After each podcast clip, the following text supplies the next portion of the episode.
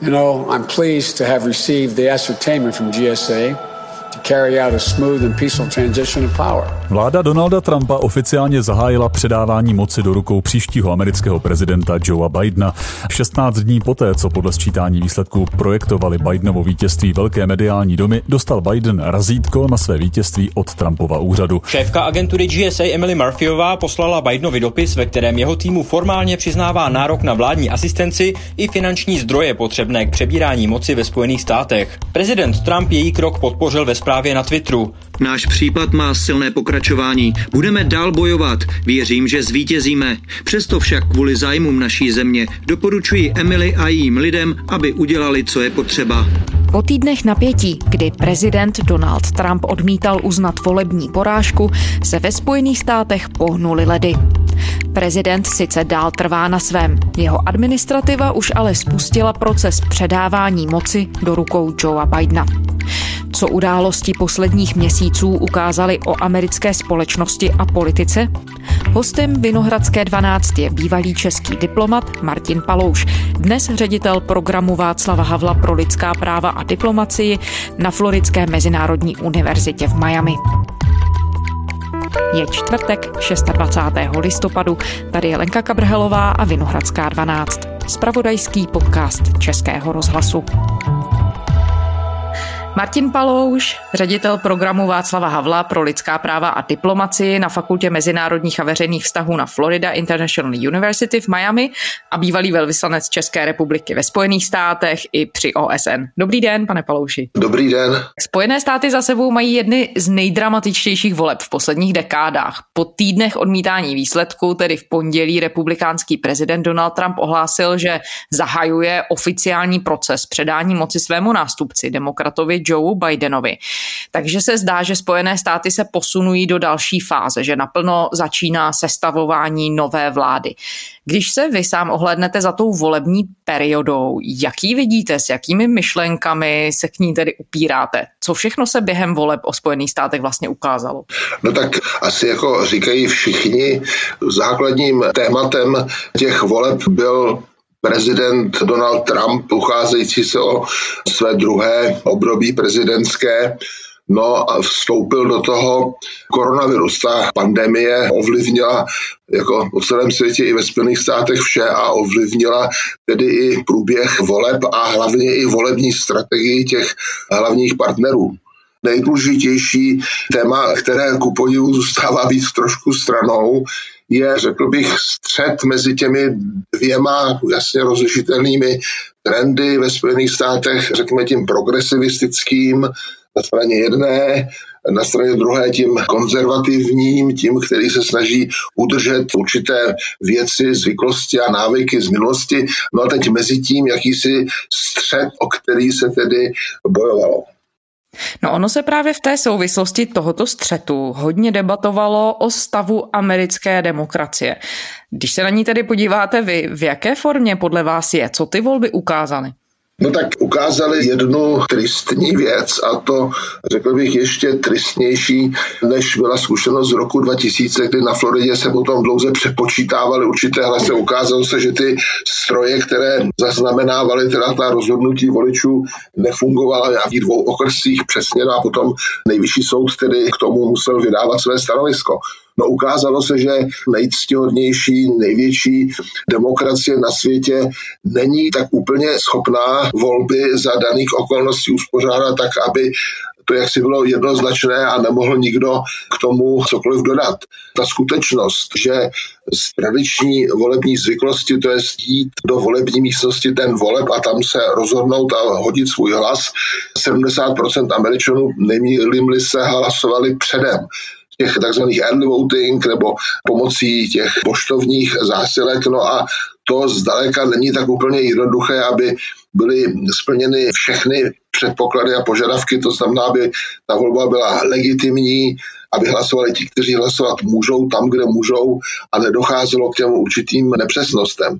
Ty jsou právě teď také stále ještě a budou, i když tedy prezident Trump se rozhodl dát zelenou tomu procesu té tranzice, toho přechodu k nové administrativě, tak stále ještě u soudů se budou ty věci projednávat. Na druhou stranu teď už tedy vystoupili ti hlavní volební úředníci prakticky ve všech státech, v některých se dokonce hlasy přepočítali třeba v Georgii a ti úředníci tedy dokladují, že hlasování je v pořádku, že je legitimní a že tedy výsledek je v neprospěch Donalda Trumpa. Tak neukazuje se nakonec, že možná americká demokracie je jako v lepší formě, než se předpokládalo, že nakonec může projít i takovouhle zkouškou, kdy ano, kvůli koronaviru je to všechno náročnější a trošku chaotičtější, ale na druhou stranu vzejde toho výsledek, který je legitimní? Já optimisticky doufám, že v jakési středně či dlouhodobé perspektivě takový výsledek bude. Ale já už jsem si sám pro sebe v pátek ten první týden napsal, že je podle výsledků zřejmé, teda, že vyhrál Joe Biden a Donald Trump, která byl poražen. Nicméně ta skutečnost, že hranice, chcete-li, mezi strategiemi volebních stran, jak teda získat hlasy a tím zda tak činí legitimně či nelegitimně, není tak úplně jednoznačná a myslím si, že teď je třeba, a to je ten test americké demokracie, tuto hranici zrevidovat a po případě upravit nějakou změnu voleb, ať už teda se to týká toho, co mají v kompetenci státy a toho, co tedy přísluší federaci. V mé představě by asi ideální postup nebyl ten, že prezidentův osobní právník Rudy Giuliani teď tedy organizuje různé akce u různých soudů, to je poměrně složité ve Spojených státech, ale aby právníci z obou stran se sešli a přijali tedy ten výsledek, no a položili si otázku, do jaké míry je třeba věci upřesnit, do jaké míry je třeba být spíš blíže té americké tradici, aby lidi měli tendenci hlasovat den voleb, a nebo teda v rámci té revoluce, bych řekl, v oblasti informačních technologií budeme stále více a víc přecházet k tomu modelu, že lidé se budou všeho možného i voleb zúčastňovat pouze tím nepřímým způsobem posílat dopisy, no, snad by mohli i hlasovat moc internetu a tak podobně. Čili já si myslím, tady to je třeba vyjasnit. Že spíš než volební den to prostě bude volební sezóna, tak jak se o tom mluvilo letos. No tak je to trošku zvláštní, protože pak se vám plete volební sezóna s tou kampaní. Jestliže kampaň teprve startuje do těch nejvyšších obrátek a již tedy polovina lidí má odvoleno, no tak ta diskuse v kampani probíhající postrádá smysl a ta demokracie se transformuje před vašimi očima způsobem, kde nejste si úplně jist těmi výsledky.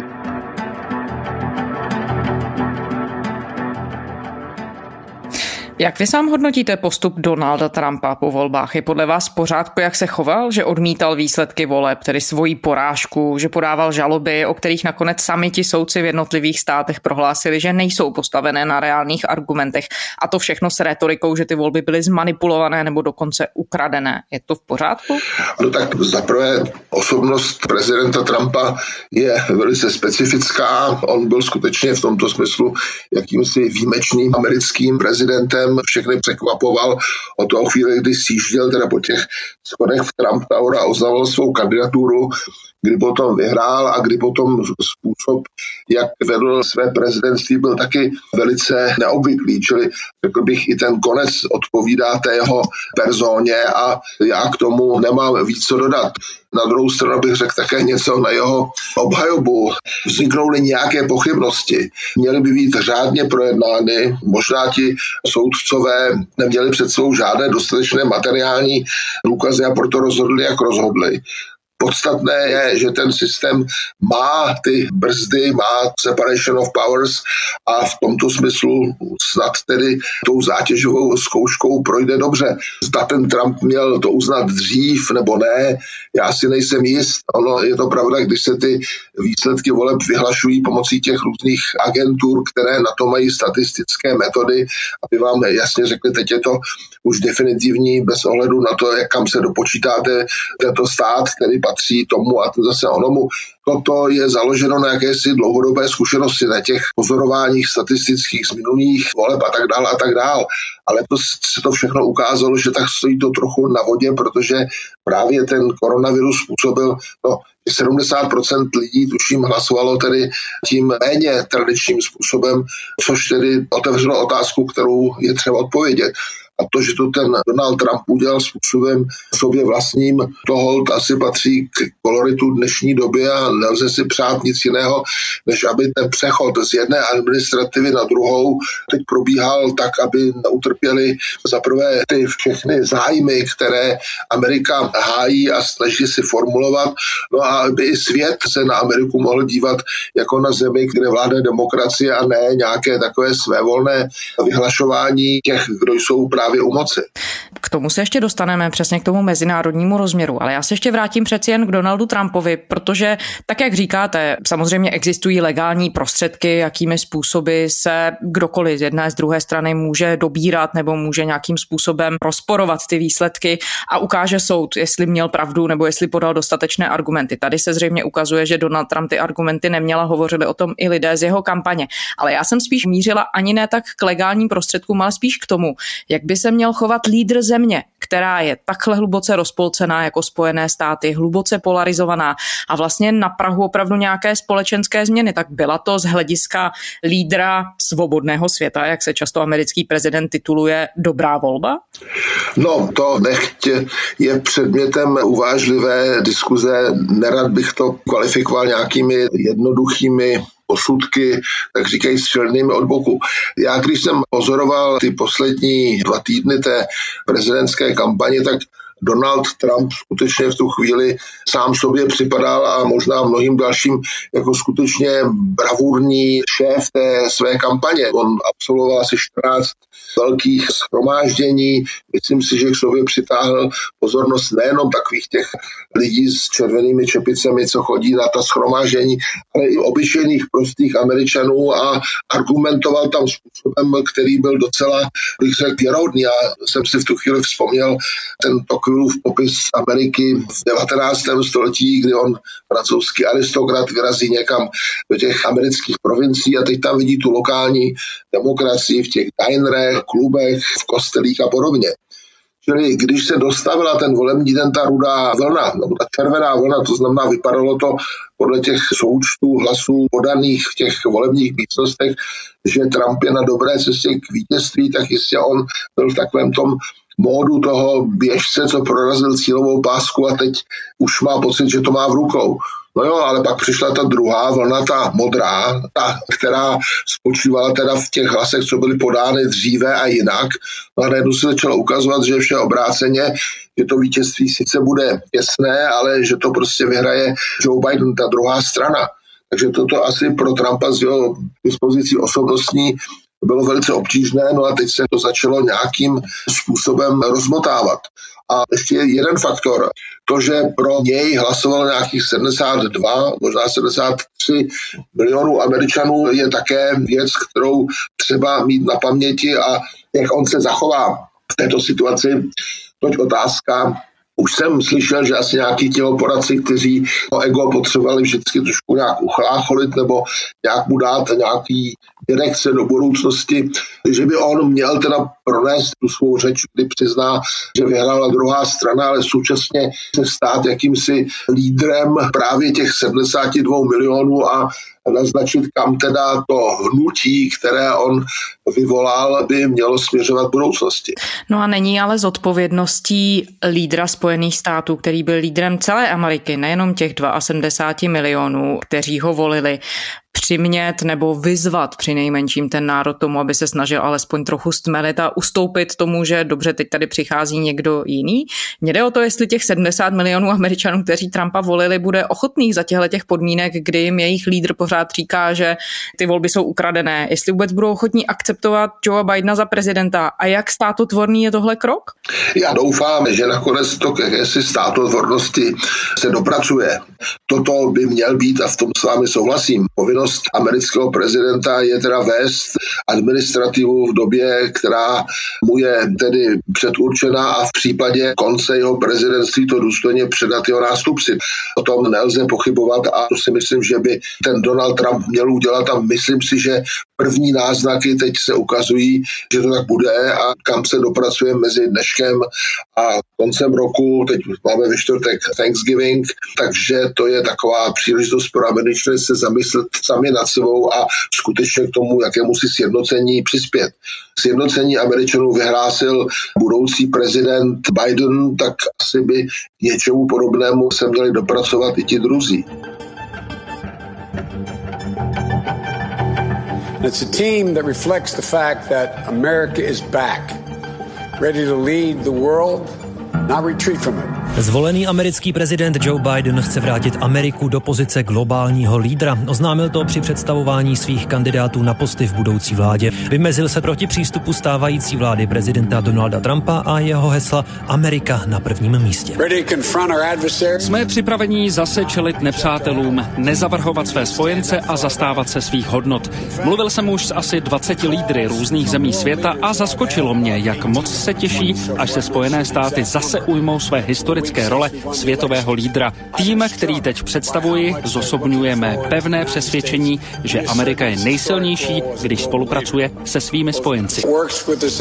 Volený prezident Spojených států Joe Biden potvrdil dřívější spekulace o tom, že na post ministra zahraničí si vybral svého dosavadního blízkého poradce Anthonyho Blinkna. Bývalý ministr zahraničí John Kerry bude mít naopak na starosti boj s klimatickými změnami. Biden chce do pozice ředitelky tajných služeb dosadit Avril Haines Inesovou a do čela ministerstva vnitřní bezpečnosti Alejandra Majorkase. Spojené státy se teď tedy posunuly do fáze, kdy se začínají dozvídat jména členů toho nového Bidenova týmu. A je zjevné, že ten tým bude na první pohled úplně jiný, než byl tým Donalda Trumpa, že v něm zasedne řada žen, politiků, političek z jiných etnik, jiné barvy pleti než bílé a také lidé z Obamovy administrativy. Třeba kandidátka na ministrině financí je Janet Jelenová, na ministra zahraničí Tony Blinken. Je to tým, který tedy vypadá jinak než ta bývalá administrativa. Dá se z toho usuzovat na to, jaké Spojené státy Biden reprezentuje? Reprezentuje Spojené státy řekl bych, v trošku pozitivnějším světle, než jak se mohla jevit ta administrativa předchozí. Nicméně bych dodal, pokud jde o tu mezinárodní projekci, tam by se je docela podstatná určitá kontinuita. Trumpovi kritici by neměli přehlížet určité politiky, ve kterých ta vláda Trumpova zase tak úplně neúspěšná nebyla. Já optimisticky doufám, když slyším ta jména, zejména Antony Blinken, kterého tedy já jako český velvyslanec a mnozí moji další kolegové, Saša Ondra, Michal Žantovský, měli možnost se s ním seznámit a s ním jednat. To je člověk velice otevřený, dokonce ze znalostí středoevropského prostředí, tak myslím si, že tam spíš je docela dobrá naděje, že dojde nejenom k nějakým obratům, ale k rozumné revizi těch vztahů a pokračování americké přítomnosti na světové scéně, ať už teda v té transatlantické vazbě nebo globálních kontextech, že zde se nedočkáme takových těch radikálních obratů, které by si snad někteří členové té revoluční levice na demokratické straně představovali, že skutečně se vytvoří takový ten rozumný střed, kde lze diskutovat, kde lze brát vážně názory, které přicházejí z různých stran a hledat něco společného. Takže v tomto smyslu zdá se mi ta věc je na docela dobré cestě. A neukazuje se, že co se týče právě té radikální levice nebo těch radikálních sil v rámci levého křídla demokratické strany, že to byla přeci jen trochu vyšroubovaná retorika před volbami, protože když se podíváme na to složení té vlády, vy jste jmenoval právě Antonyho Blinkena, což je člověk Obamovy administrativě, Janet Jelenová to samé. V té administrativě, v tom konečném týmu to radikální křídlo zastoupené tolik není, tak nebyly ty obavy přeci jen trochu přehnané? No tak já bych řekl přehnané, nepřehnané byly lehce zneurotizované tedy, jo, a když člověk viděl na obrazovkách ty akce, řekněme těch protestujících, vypalujících krámy, vykrádajících obchody, tak si říkal, do jakého chaosu se Amerika řídí. To je vlastně to třetí téma, které jsem naznačil na začátku. Musíme si přiznat, že jsou zde tedy dva póly. Jedni, kteří by rádi ty revoluční změny, které prožíváme, ať už je to teda v oblasti technologií, informačních, nebo v globálních kontextech ta pandemie toho je velice výrazným případem urychlovali No ale pak jsou zase ti druzí, kteří mají pocit, že jakási zakotvenost v těch původních hodnotách by měla zůstat. Já jsem si vymyslel takovou metaforu.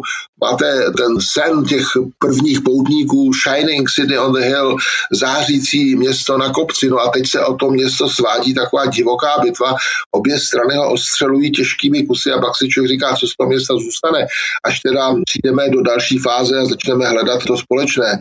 Čili já si myslím, že je to dobře, že se ta politika posouvá někam do středu.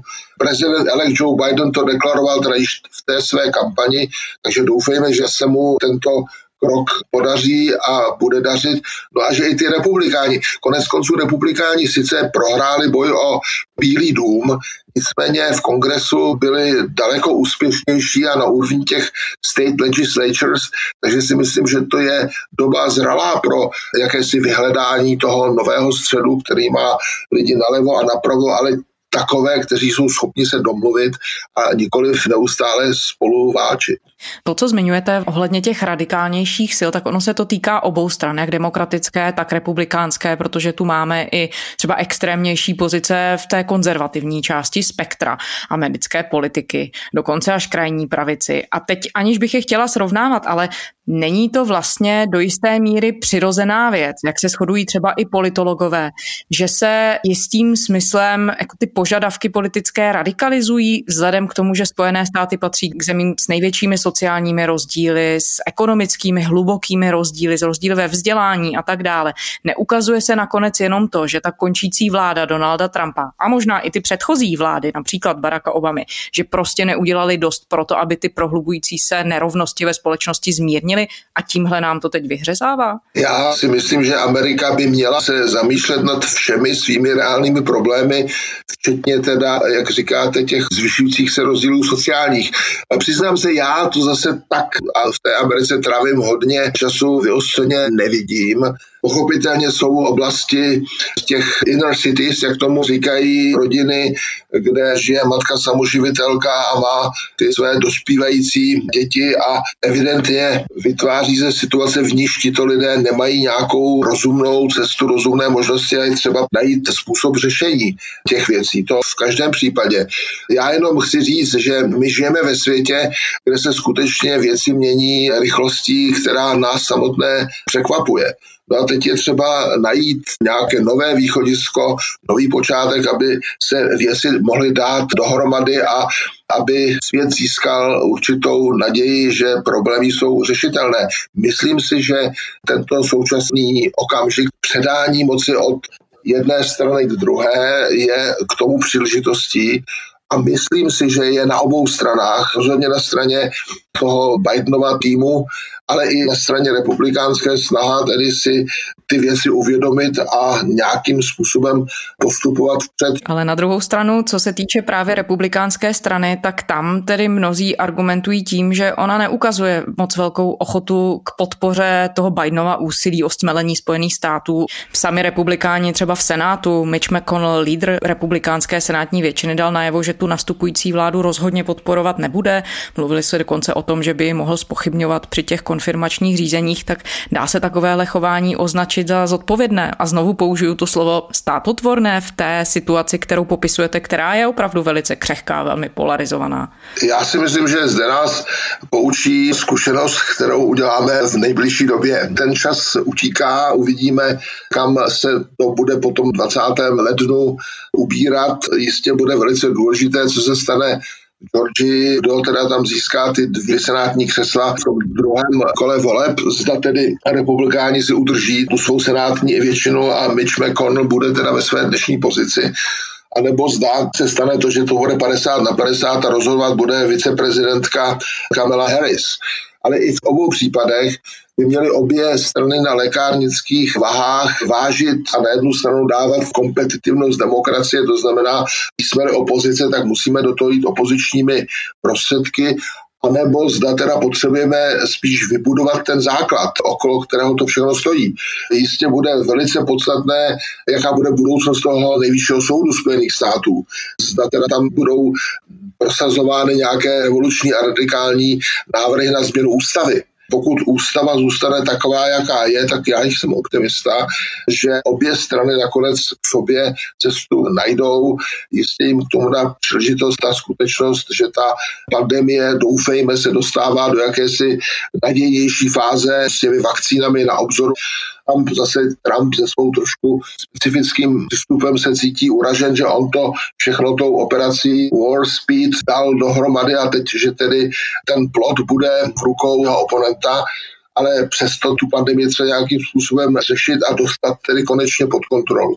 Další věc jsou ty všechny zákony, které musí pomoct těm lidem, kteří jsou tou pandemí ovlivněni. Ve chvíli tedy, kdy Spojené státy takhle hledají svoje centrum nebo se snaží o nějaké vyvážení, nebo by se alespoň měli snažit, tak jak všechno se tohle promítá do vnějších vztahů Spojených států, konkrétně s partnery v Evropě? Vy už jste na to narazil, sám jste věnoval zahraniční politice a diplomacii prakticky celou kariéru po roce 1990.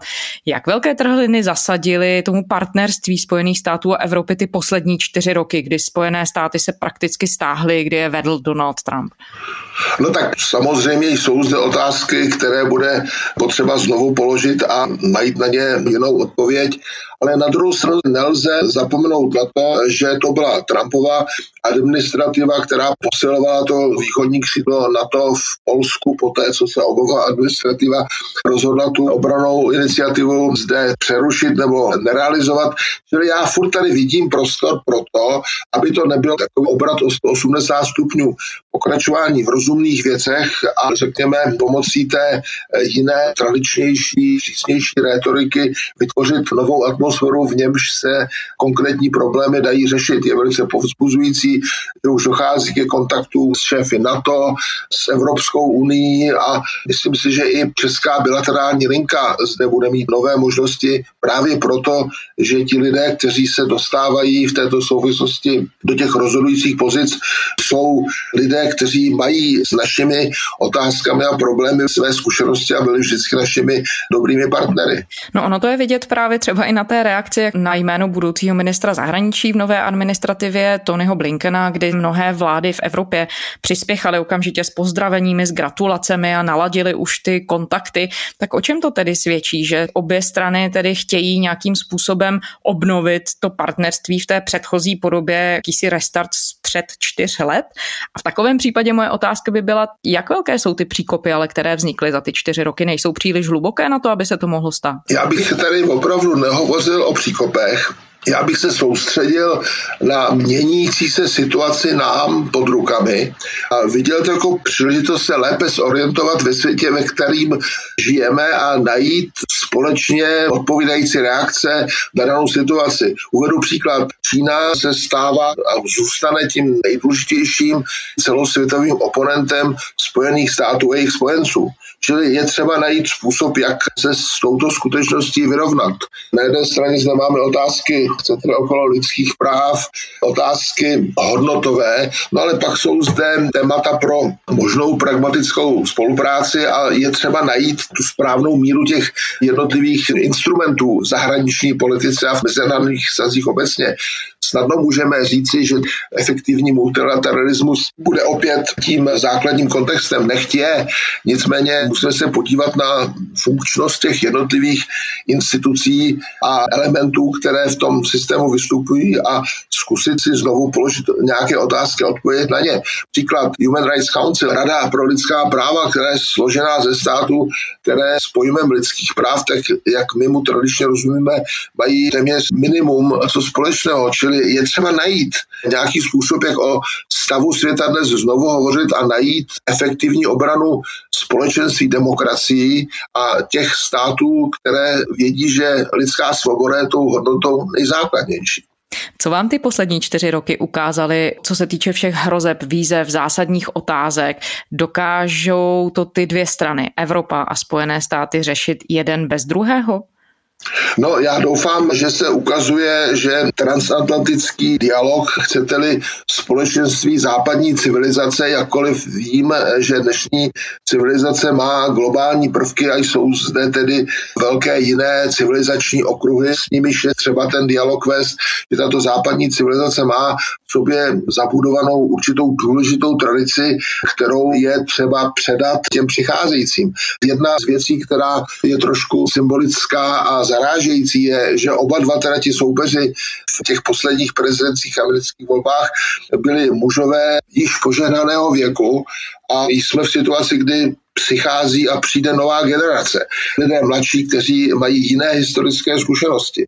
No a teď je třeba najít takový způsob, aby zkušenosti třeba naše s totalitarismem, jestliže Václav Havel v roce 90 slíbil v americkém kongresu, že můžeme předat jakousi zkušenost a znalosti, které z této zkušenosti vyplynuly. Teď jsou lidé, kteří tu zkušenost nemají, že se nějakým způsobem o těch věcech bude svět dohadovat, že vznikne dialog a transatlantická lidská civilizace si myslím by měla být právě iniciátorem a společenstvím takovéhoto dialogu. Martin Palouš, ředitel programu Václava Havla pro lidská práva a diplomaci na Fakultě mezinárodních a veřejných vztahů na Florida International University v Miami a bývalý velvyslanec České republiky ve Spojených státech a při OSN. Děkujeme za rozhovor. Tak vám taky děkuji. A to je ze čtvrteční Vinohradské 12 vše. Kdykoliv nás najdete na serveru iRozhlas.cz a také ve všech podcastových aplikacích, pište nám, naše adresa je vinohradská12 zavináč rozhlas.cz. To byla Lenka Kabrhalová. Těším se zítra.